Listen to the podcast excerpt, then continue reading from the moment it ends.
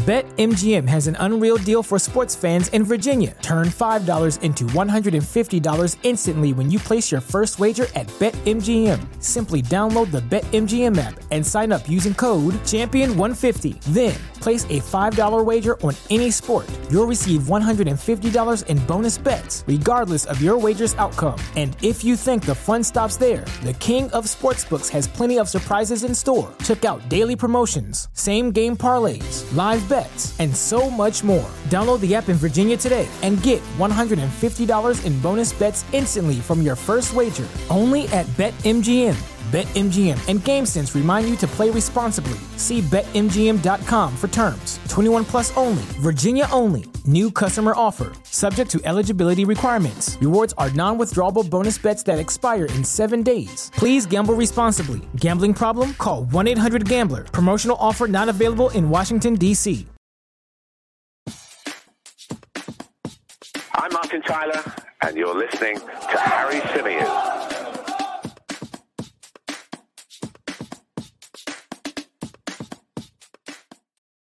Hey everybody, how's it going? Welcome back to the Chronicles uh, of a Gooner. What's happening? How are you? Um, it's transfer deadline day. It's going to be a bit of a mad one. Um, we know it's coming. Uh, we know it's happening. Well, we know transfer deadline is coming. We don't know what exactly is happening, but it feels like something may be happening behind the scenes at Arsenal. There are reports, just as I was about to hit the live button uh, to say that um, to say that Arsenal are in for Douglas Luiz of Aston Villa. That will be interesting because, of course, Douglas Luiz is um, is heading into the last year, or is in the last year of his contract. So Aston Villa could well let him go. Uh, Steven Gerrard alluded to the fact yesterday in his post-match press conference that there's a chance that Aston Villa will make that decision to allow Douglas Luiz to go because he, as he said, they've got to do what's best for the club and not necessarily what's best for Steven Gerrard. So watch this space on that one. Uh, we'll of course keep you updated uh, throughout the day with any big news uh, that emerges with regards to the Gunners. But for the time being, for the time being. Uh, we're going to focus on the game last night. Arsenal 2, Aston Villa 1. Uh, this is our review podcast, so it isn't going to be uh, very transfer heavy. We will, of course, bring you more content later on in the day to talk transfers. I'm also going to be joined live tonight at 7:30 p.m. by Adrian Clark. Um, who I know a lot of you are a big fan of. So we've got that to look forward to, as well as any impromptu bits that will come your way off the back of, as I say, any news coming out. So, uh, without further ado, let's get into the game last night. And it was another really good performance from the Gunners overall. I thought, particularly in that first half, that was as dominant as we've been. That was as controlling as we've been. The tempo was there right from the off. Um, took us a little longer than I'd have liked for us to score, but um, yeah, I mean, it was just it, it was amazing. Um, it was it was amazing to see Arsenal sort of swarming around those Villa players uh, like an angry group of bees, and and sort of winning the ball high up, making tackles, um, controlling every channel, every space, getting shots off. I think we had 15 attempts at goal or something like that in the first half. Probably should have scored at least three or four in that first period. And my only frustration when the halftime whistle blew was how on earth is it not more? And are we going to live to regret this? And obviously, when Aston Villa equalised later on, you're starting to think, oh my God, um, you know, if we don't win this game, it will be robbery based on the balance of play. But thankfully, um, Arsenal, having been pegged back by Douglas Luiz's goal direct from a corner, um, were able to respond very, very quickly and were able to once again get their noses in front and ultimately kill an Aston Villa side off whose confidence is low. I'm not going to sit here and pretend that Aston Villa are, are, one of the top sides at the moment, and so you know this is a, a amazing that we perform like that. Of course, it is, and it's great, and it's encouraging, etc., etc. But you know, Aston Villa are not in a great moment at the moment. you know, great moment at the moment, and um, yeah, I mean, look, that, that could have been the kickstart to their season if they'd managed to get that draw, having equalised that could have been a big moment for Steven Gerrard and a, a lift off point almost. I think they've got Manchester City next, which is Um, a, a very well, it's the most difficult game in the division. So it's not looking good for them. But Arsenal still had to go out there and Arsenal still had to perform. And on another night, if we take our chances, you're talking fours, fives, maybe even sixes, because we had that many opportunities, particularly in the first period. There was a lot of talk going into the game. Um, what was going to happen in midfield, because of course, um, because of course Thomas Partey was unavailable. Mohamed El Elneny unavailable. Alexander Zinchenko, despite training the day before the game or being pictured in training at least, wasn't uh, available either. He didn't even make the bench. He wasn't part of the match day squad. And so there were question marks as to what Mikel Arteta should do. Some people suggested, myself included, maybe it would be worth trying Ben White in that defensive midfield position and putting Tomiyasu in at right back. And one of the points that we made yesterday on on one of the shows that we did was that whoever plays in that sixth position for Arsenal now isn't doing the same job that they would have been doing 24 months ago, 18 months ago. In that they get a lot more support from the inverted fullbacks and from the fact that the centre backs are much closer in proximity. That makes that role a lot more comfortable for whoever's playing it. It means that they've got a lot more support around them. And it means that actually, where making tackles and putting out fires would have been their primary responsibility in the past. Their primary responsibility now is instead to progress the ball, keep things ticking, break lines. Um, obviously, they've got to do the defensive side of it as well, and they've got to provide that screen for the back line where possible. But primarily now it's about breaking lines and it's about being involved in a really, really aggressive team press. And so it suits Sambi Lokonga now more than it did before, I would say. And he came into the team, and look, again, Aston Villa at this moment in time are not the benchmark. You know, it's a home game. You'd expect him to be relatively comfortable. But I just thought that because he got that support from in and around him, and he was able to get on the ball nice and early and play a few passes left and right and keep us ticking, you could just see his confidence growing and growing and growing as the match went on. And defensively, I think he did a relatively decent job as well. I thought he filled all the right holes, protected um, the defense at the right moments. But yeah, the way he just kept us ticking, kept the ball moving. I can't remember him misplacing a pass. Not only were they simple passes, not only were they short passes, there were long passes, there were diagonal balls out to the flank. In particular, there were a couple out to Gabby Martinelli, who's become so good at bringing those down and really taking the game to the fullback. Um, but yeah, I just thought he was really, really good last night, really assured Sambi Lokonga. And when he first came to the club, there was a lot of hype around him. There was a lot of talk about what this guy could develop into. And then he had a, a few questionable performances, made a couple of mistakes along the way and people became unconvinced, unsure. And I'm not saying that based on one performance, you should now say we don't need a midfielder. Sambi Lokonga is 100% the answer, and that is that. But he just reminded people again yesterday of why it is that Arsenal made that investment in him, why it is that he's been kept at the club, because particularly on the ball, he's a very, very tidy player, very comfortable player. And um, and really helped the team to tick. And and I really really enjoyed his performance, and I was delighted for him because sometimes as a young player, you know, you get a big move and you're on cloud nine, and then you have a couple of difficult moments, a couple of difficult performances, and all of a sudden you're not flavor of the month anymore. People are questioning whether you're experienced enough to hold down a role at a football club of this size. People are questioning whether or not you can be relied upon. People are questioning whether or not Arsenal were right to sign you, to pay what they paid for you. And so to bounce back from that and put in a really good performance must be, um, you know, great. But again, I want to re-emphasize the point that I think the role he's playing now, the role of the six in this Arsenal team, is a much more comfortable one, a, a, different one in terms of what the primary responsibilities are. And I think that Sambi Lokonga really did benefit from that. It was interesting as well because we know that Ben White tucks in. You know, he's, he's been great at right back. You have to say defensively, he's been sound, but he's also contributed a lot more going forward than I thought he would. Um, he is a centre back by nature. Uh, he is a centre back in terms of his build, in terms of his physicality. And so you often wonder if those types of players can be as mobile as a modern day fullback needs to be.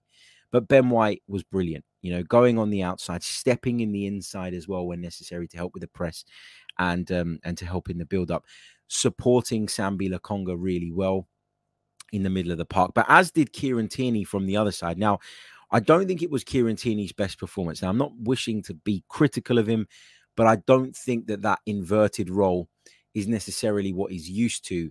And I think it's going to take him a bit of time. I, I really do. I, I think it's going to take him a bit of time to change the habits that he's built throughout his career, i.e., going on the outside, occupying certain spaces, to, to now change all of that. And for your first reaction and first instinct to be to step inside and tuck in, I think is it, it's, you know, it's a lot to ask of someone to change their old habits. Old habits die hard. And I thought there were a couple of times Kieran Tierney went to make that move, which was obviously the right move based on his instruction, but he just got a little bit lost. Again, I don't think he played badly. I'm not saying that, but you could see that there's there's still a little bit more learning to be done on Kieran Tierney's part when it comes to the role that Mikel Arteta is asking our left back to play right now. But he did get inside. He did help out. Um, and he really, really did um, did contribute as well.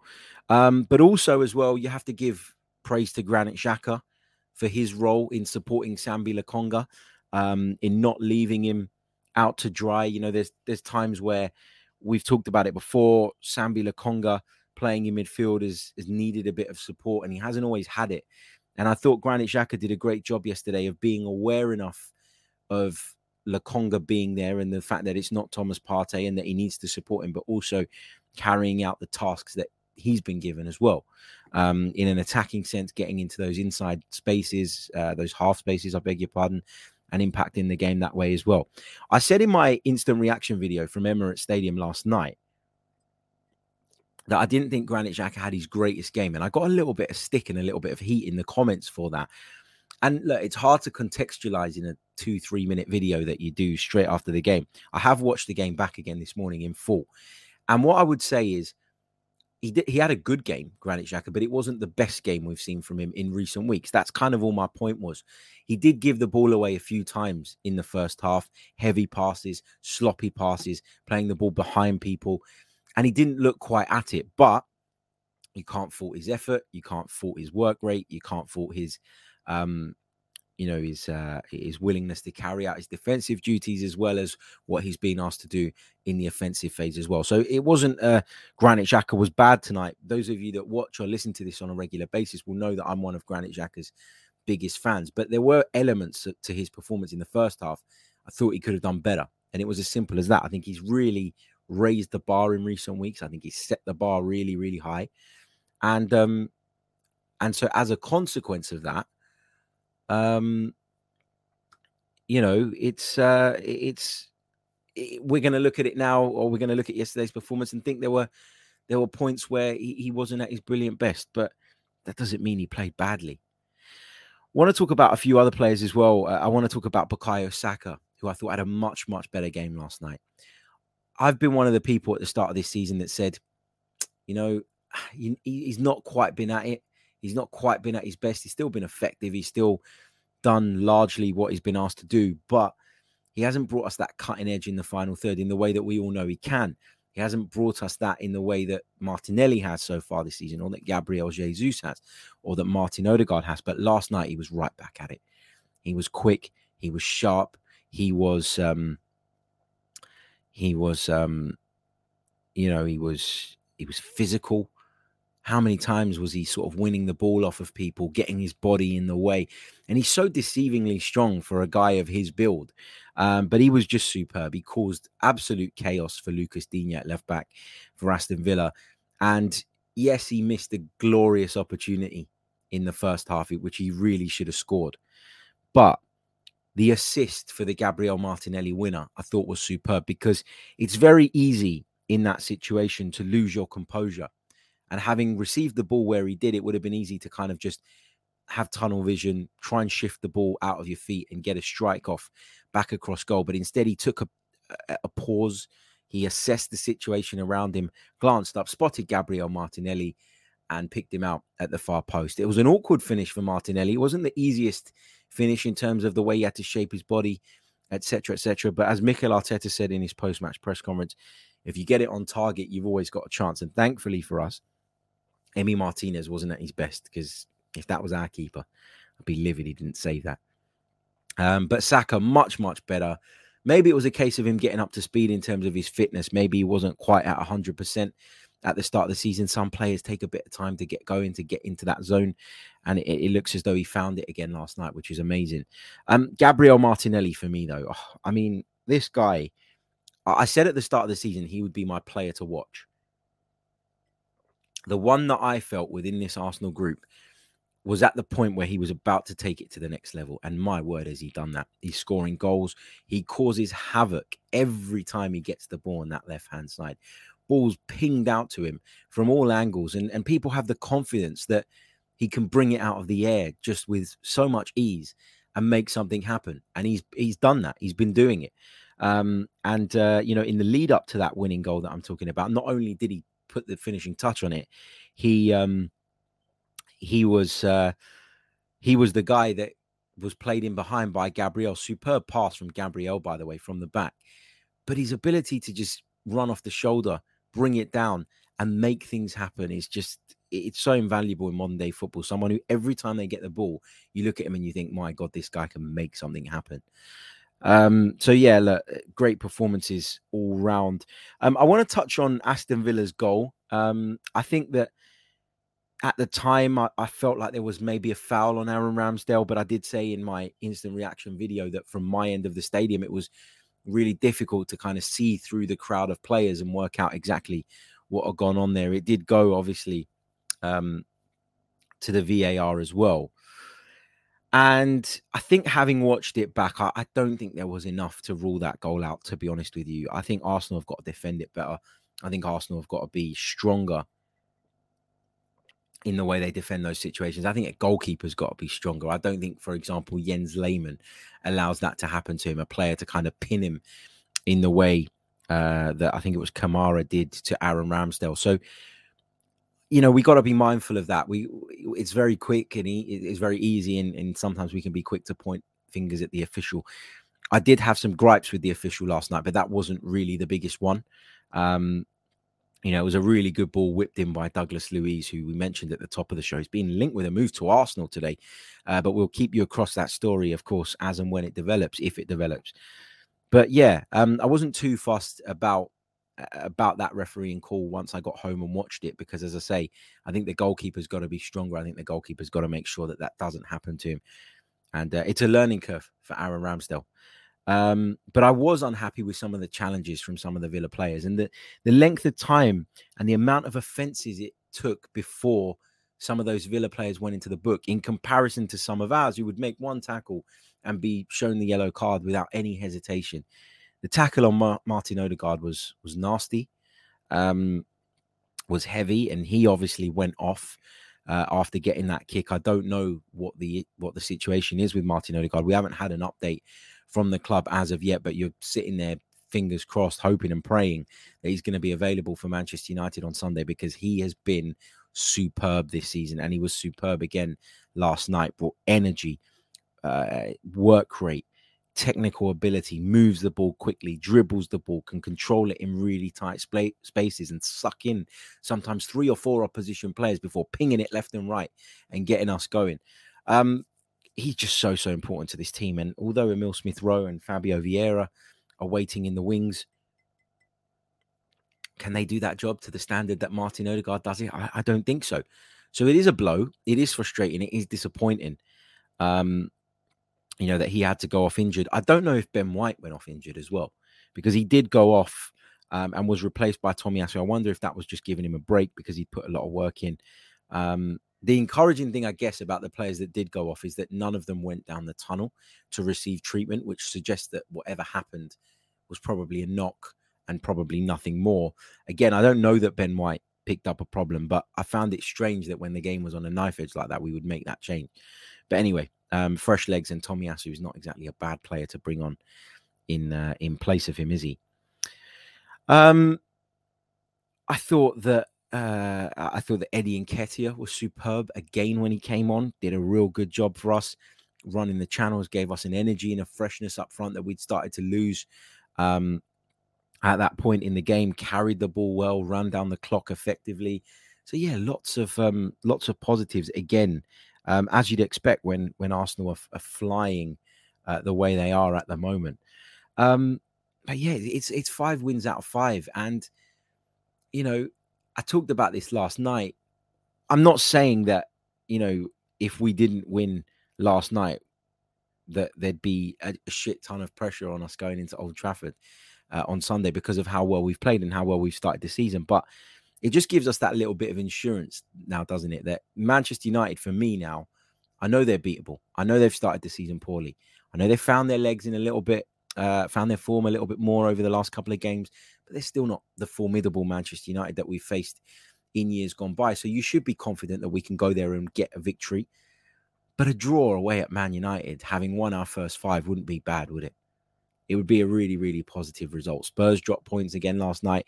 Liverpool should have dropped points. They were extremely fortunate yesterday, um, particularly with the, the officials playing eight minutes or something when six or so were added on.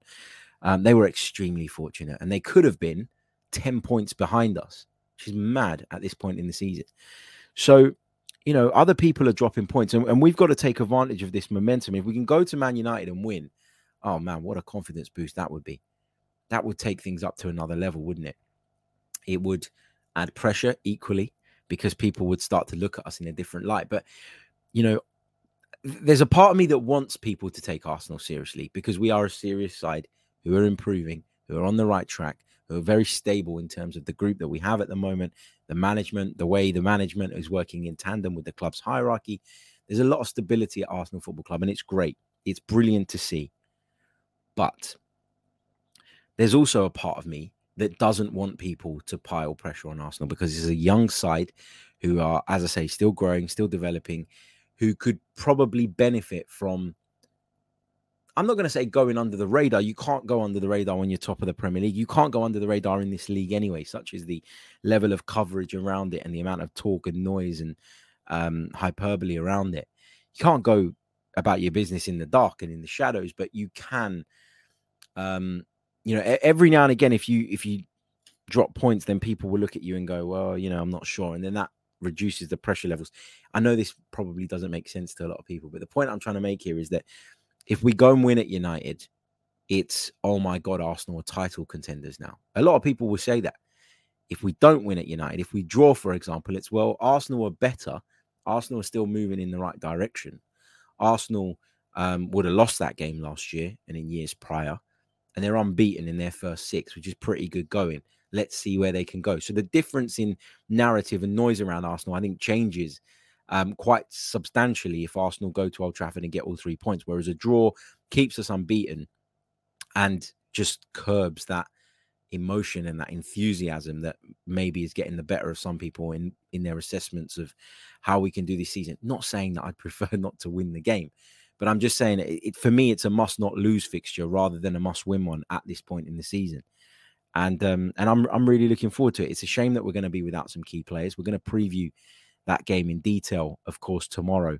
We'll look ahead to that one and um and, and sort of break it down. But um just you know the feel good vibe is is is just so positive at the moment, isn't it? I, a good friend of mine um, over at Talksport, Alfie Reynolds, was reporting on the game yesterday, and he messaged me. Um, he messaged me and said, um, you know, that the atmosphere was great, and it was great to see the Emirates bouncing like that. And and, uh, and sort of my reply to him was,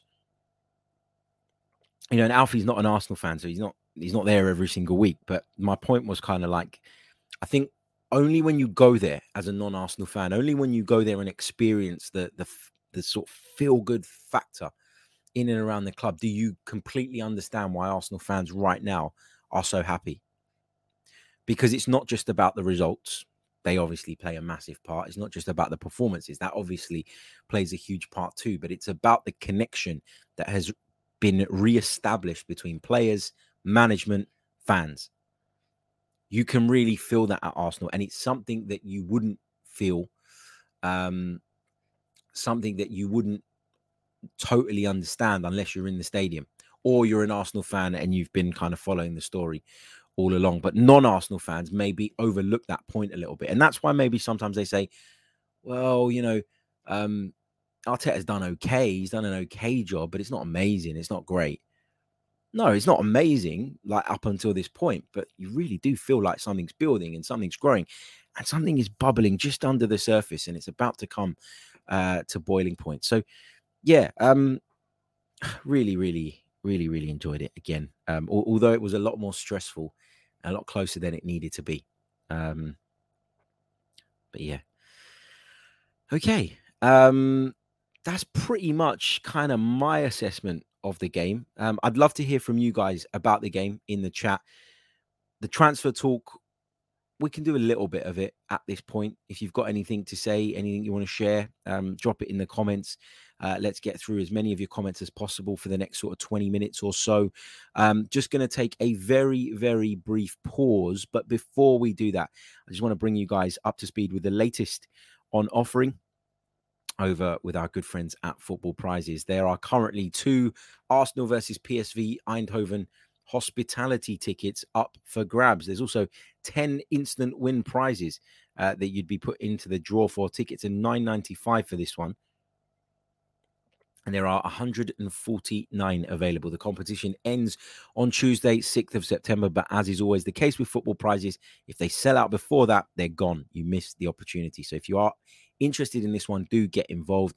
The instant win prizes include a Tony Adams signed and custom framed Arsenal shirt, a Zinchenko signed Arsenal shirt, a Ben White signed and framed uh, Emirates Stadium street sign, a back four, Tony Adams, Lee Dixon, Steve Bould, and Nigel Winterburn signed and framed Arsenal montage. At the moment, uh, at the time of recording, 97 of the 149 tickets have been sold. So if you are interested in this, then you need to get a move on. But thank you, uh, as always, to Football Prizes for their kind support of the Chronicles of a Gooner podcast. And the link is in the description below. Right, we're going to take a very short pause and we'll be back. Today's episode is sponsored by NerdWallet's Smart Money Podcast. NerdWallet's trusted financial journalists use fact-based reporting for some much-needed clarity in the finance world, helping you make smarter decisions with your money.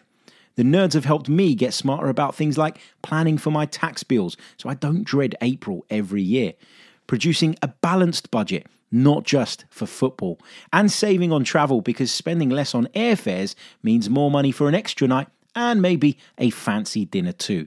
Listen to NerdWallet's Smart Money podcast on your favorite podcast app. Future you will thank you. Okay, let's do it. Let's head over to the comment section. Let's get some of your thoughts. Let's get some of your uh, opinions and some of your questions off the back of Arsenal's fifth consecutive Premier League victory. Five out of five. You can't really ask for much more. Um, let's see what we've got in the chat. Uh, Nikomo, with regards to the Arsenal project, says it's about to go bang, hopefully. V Dub says Manu is a must win game if we're to be taken seriously. Every critic is just waiting for us to fail against the top six. I, I, I get what you're saying, but my point is that we could actually benefit from people just chilling out a little bit.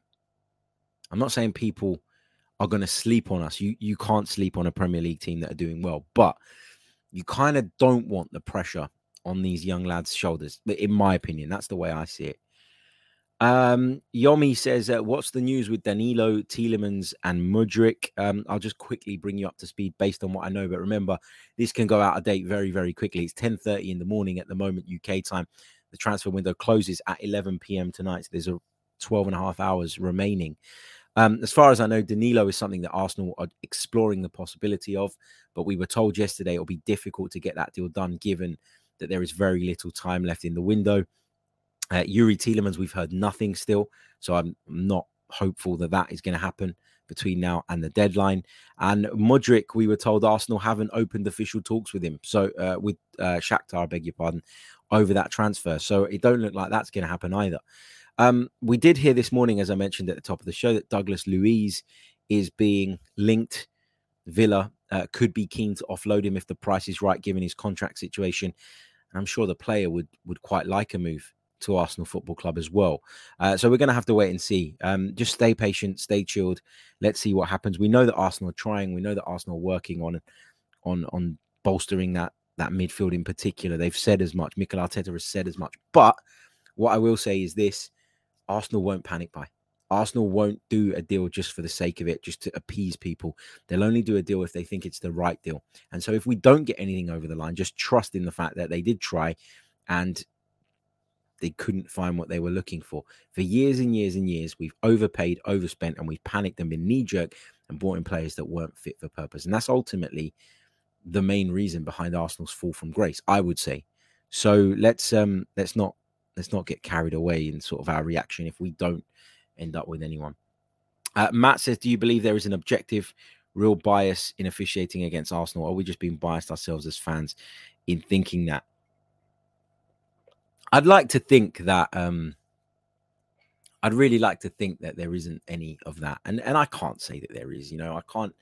I can't sit here and, and say I know for a fact that there is bias, and in, in my job, it would be wrong of me to do that, um, and and I don't do that. But there are games where you come away feeling really frustrating, and there are games where you feel as though you've not had the same treatment as other sides, and and that can be incredibly frustrating, can't it? Um, incredibly frustrating. Um, so I understand why people feel that way from time to time. Um, but I, I, don't think it's bias. I think it's incompetence more than anything. Um, got a couple of super chats coming in. Let me just take this one from KC, um, who says, "Morning, mate talking about Sambi, it was so great to see him getting eased in with lots of encouragement from the fans. Do you think we ever had it so good at the Emirates, Harry? Keep it up. I don't think I've ever experienced such a positive atmosphere at the Emirates. I think we've had better teams, teams as good. Um, you know, teams that were close to the top of the Premier League, teams that were in the Champions League, teams with the likes of Cesc Fabregas, Samir Nasri, Robin Van Persie, Thierry Henry. Of course, that was better in terms of the level over the course of an entire season. But I feel like we we could potentially be about to see something explode at Arsenal. And I think people feel that and understand that. And an understanding of the role that they have in helping Arsenal fulfill their potential. I think I, I mentioned on a show that we did earlier in the week about Mikel Arteta and the fact that he keeps bringing up the fans thing and the fact that that for me reinforces in people's minds that they have a really really important role to play um you know, and and and that's contributing to the atmosphere. So I think it's clever management on his part. But you could see it last night. You're absolutely right. I mean, Sambi Lokonga made a couple of good tackles, made some good passes, and the encouragement was there. Um, and that's what you want as a young player coming through, right? You want to know that everybody's in it with you. You want to know that everybody's in it um, to support you and help you. Um, let's see uh, what else we've got. Um, Graham Sutherland um, with a, a, super chat donation. Graham, that is a huge donation, mate. If if it was an accident, please let me know, um, and I'll get that back to you. I promise. Um, because uh, it's easy to put four ninety nine and end up doing forty four ninety nine. Like if it is if it is 44.99 thank you so much. If it's 4.99 thank you so much. If it's 80p if it's 50p thank you so much. All of it is appreciated i promise you. Uh, but if it is uh, i always do this. If if i get a donation that i think is like a lot because i feel almost bad for it coming this way then then please do let me know mate. But it says great content harry. I'd give up my netflix before i'd give up my chronicles. Uh, did you notice Luiz didn't celebrate the goal? Oh graham says no accident. Thank you so so much mate honestly um, you shouldn't have. Honestly, really, really do appreciate it, and um, thank you so so much. Um, but he says, did you notice that Douglas Luiz didn't celebrate the goal? It's interesting because he was in that corner, wasn't he? And it was kind of like I don't know. I, I didn't really think about it at the time because I didn't think that we were linked. I didn't think that we were seriously considering that move. Um, so I, I probably didn't pay as much attention to it as maybe I should have. But you've got to think that if Arsenal are trying today to sign Douglas Luiz from Aston Villa, that this would have been in motion prior to yesterday's game. Perhaps it played a part in why Douglas Luiz was not in the starting lineup because he's a fantastic player. I can't understand how he doesn't get into that Villa side. So maybe that played a part. Maybe the celebration is is is something we should read into. Maybe you've got a point. Maybe you're onto something. And Steven Gerrard's comments post match as well were pretty pretty defeatist, weren't they? You know, like, well, you know, I, I, like the player, I've made that clear, but it's up to the club what happens with Douglas Luiz. It's up to Douglas Luiz what happens with Douglas Luiz. So maybe that interest from Arsenal, which we've heard has been there before, is actually further along the line than we know. I don't know. We'll see. Um, Sky reported this morning when I turned on Sky Sports News that um, that Douglas Luiz uh, was going to be the subject. They knew that one Premier League club were going to actually make a uh, an official offer for him. Could that be us? Talksport reporting it now as well. A number of outlets are reporting it. So let's see. Um, let's see. But it's a really good point because I didn't think about it at the time because I didn't really know that the interest was that serious. But if it is, and if Arsenal are closing in on Douglas Luiz, you'd have to think that this was put in motion prior to yesterday. And maybe you're right. Maybe there is something to read into that. Uh, but thank you again, mate, so so much um, for your very very kind donation. I, I, honestly really do appreciate it, and um, yeah, good to good to see you in the chat, mate, as always. Uh, what else have we got? Um, Max uh, says, uh, "Morning, Harry. As brilliant as Saliba is, his real test will be against Erling Haaland. Come on, you Gunners! Love from South Africa. Big shout out to everybody joining us uh, from overseas at the moment. There are loads of you, as always, which is great to see. I mean, listen, Saliba's been superb so far. Okay, he's exceeded everybody's expectations up until now. But it's easy to forget at times that he's just a young defender, still making his way, still learning, and he's nowhere near his best. If he has a hard time against Erling Haaland, I'm not really going to read into that too much. I'm going to look at his overall um, progress and his overall development before I look at individual performances against individual players. Erling Haaland is an absolute machine. I can't believe there were people talking about him potentially struggling in the Premier League and struggling to adapt to Pep Guardiola's system. Does he get as many touches on the ball every week as he'd like? Maybe not, but he scored back to back hat tricks in the Premier League. Back to back hat tricks and they're playing Aston Villa next, then you wouldn't put it past him doing it again and getting a third consecutive hat trick because he is a machine, an incredibly uh, good and effective finisher, but also he has all the physical attributes that a Premier League striker needs. I mean, how many times already have we seen him just literally with one arm hold off challenges? He's superb. He, he's he's brilliant. I think there will be a lot more experienced um, and highly rated defenders than William Saliba that that struggle with him. Uh, what else have we got? Uh, big hello to uh, Wada who joins us from Kuwait. Hope you're well, mate. Uh, hope you're good. Um, yeah, uh, good to see you in the chat. Uh, he somebody else mentions in the chat about the likes. Let's quickly check in where we are on the likes because we've got uh 390 just under 400 of you watching live right now on YouTube, but we've only got 84 likes on the board. Guys, that is not good enough. Uh, let's get the likes up as much as possible and let's try and uh, subscribe uh, as well. Let's not try, let's subscribe if you haven't um, subscribed already, if you are new, because uh, we're closing in on 24,000 subscribers. We're not. Um, we're not a million miles away from that, and we'd love to get there. Uh, maybe by the end of the weekend, so if you could help, that would be great. And then we can start pushing that final thousand towards the 25k mark, which I'm desperate to get to, um, because that would be a real achievement. Uh, it really, really would. Uh, so please do leave a like, subscribe to the channel if you're new. Uh, JW says, uh, "Don't feel bad about donations, mate. Here's another. Thank you so so much, man. Um, really really appreciate it. Um as i mentioned to you guys as well last week we're going to be taking the memberships over to another platform. If you want to stay on youtube you can um but i'm going to drop a video when we're ready to make that migration fully explaining why we're doing it in a bit more detail and what you can expect over on that new platform. Um, there are reasons for it. There are reasons that are beneficial to you guys and also to myself.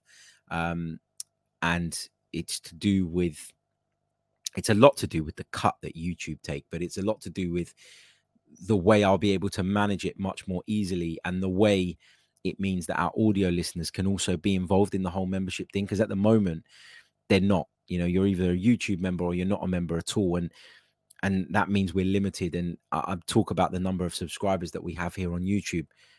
We've easily got 18, 19,000 on audio as well, and it feels like we're like those people have been excluded. So I've been doing a lot of research over the last few months, and there's a new platform um, that's been developed that I think is the, the, the perfect fit for what we want to do. Um, and the the dream for me, and nowhere near there yet, but the dream for me would be to limit the work I do elsewhere. Um, not to stop it altogether because I love what I do. I love my job and I love the elements of it that you know come up when you do all different things. I love variety, but ultimately I'd much rather spend more time on Chronicles and making premium content and making members only content and making um you know Arsenal related stuff than I would doing some of the other things that that I have to do to to sort of keep the lights on. So yeah, um I'll explain it all in that video, but anything that you guys do in terms of support is so so appreciated. Thank you. Uh, so so much. Right, let's go over to Twitter because lots of you are popping off about Fabrizio Romano uh, having just dropped a tweet. Uh, let's see what that tweet is, um, and then we'll discuss it a little bit later on. Um, he's just tweeted: Arsenal are now. Hold on, hold on, hold on, hold on, hold on, hold on. Let me um. Uh, one second. Here we go. Fabrizio Romano says Arsenal are now really trying to sign Douglas Luiz from Aston Villa. Not an easy deal at all, but Arsenal are trying with the agents and working on it. Player understood to be keen on the move, so it's now up to the clubs. Wow. Looks like this could happen. Arsenal could potentially make this happen. Wow. That would be quite the signing, I think. It really would. Uh, apologies, Wada, um, who says I'm a female. So sorry. So sorry. I just assumed. That's really bad. Apologies. Um, I hope you're well, and and yeah, my apologies for that. Uh, what else have we got? Uh, uh, thank you to Nashi who subscribed. Really appreciate it. Um, big shout out to the Fort Lauderdale Gooner, Craig. I always call him the Fort Lauderdale Gooner because, um, yeah, he's he's the one that I always see, um, which is great, and um, as if he's the only Fort Lauderdale Gooner. But thank you, Craig, so so much, mate. Really, really appreciate it. He says, I want to get in on these donations. Harry, my friend, keep up the great work. Thank you. Um, oh, lots of love in the comments today as well. We've got um Max says, I love your show so much. Uh, love from Dubai. Um, Arsenic says, uh, amazing growth, Harry, from good old days of Chronicles to now. Yep, it's grown amazingly. Uh, Sharguna says, uh, big up, Harry. Keep up your good work from Singapore. Thank you so much. Caleb uh, says, hi, Harry, watching from Liberia. How good is it to be an Arsenal fan now? Uh, yep, it is indeed. It is indeed. Uh, Matt Tomo says, I wanted to join in on the donation fund as well. Cheers, Harry. Thank you. Uh, thank you so much. It looks like David Ornstein has also uh, got in on the Douglas Luiz chat. Let's see uh, what Mr. Ornstein has had to say on this as well. Arsenal, uh, Arsenal making an offer for Aston Villa midfielder Douglas Luiz. Aston Villa are adamant the 25 year old Brazilian international is not for sale, but it's understood he wants to leave, and Arsenal are exploring if it's possible before the deadline.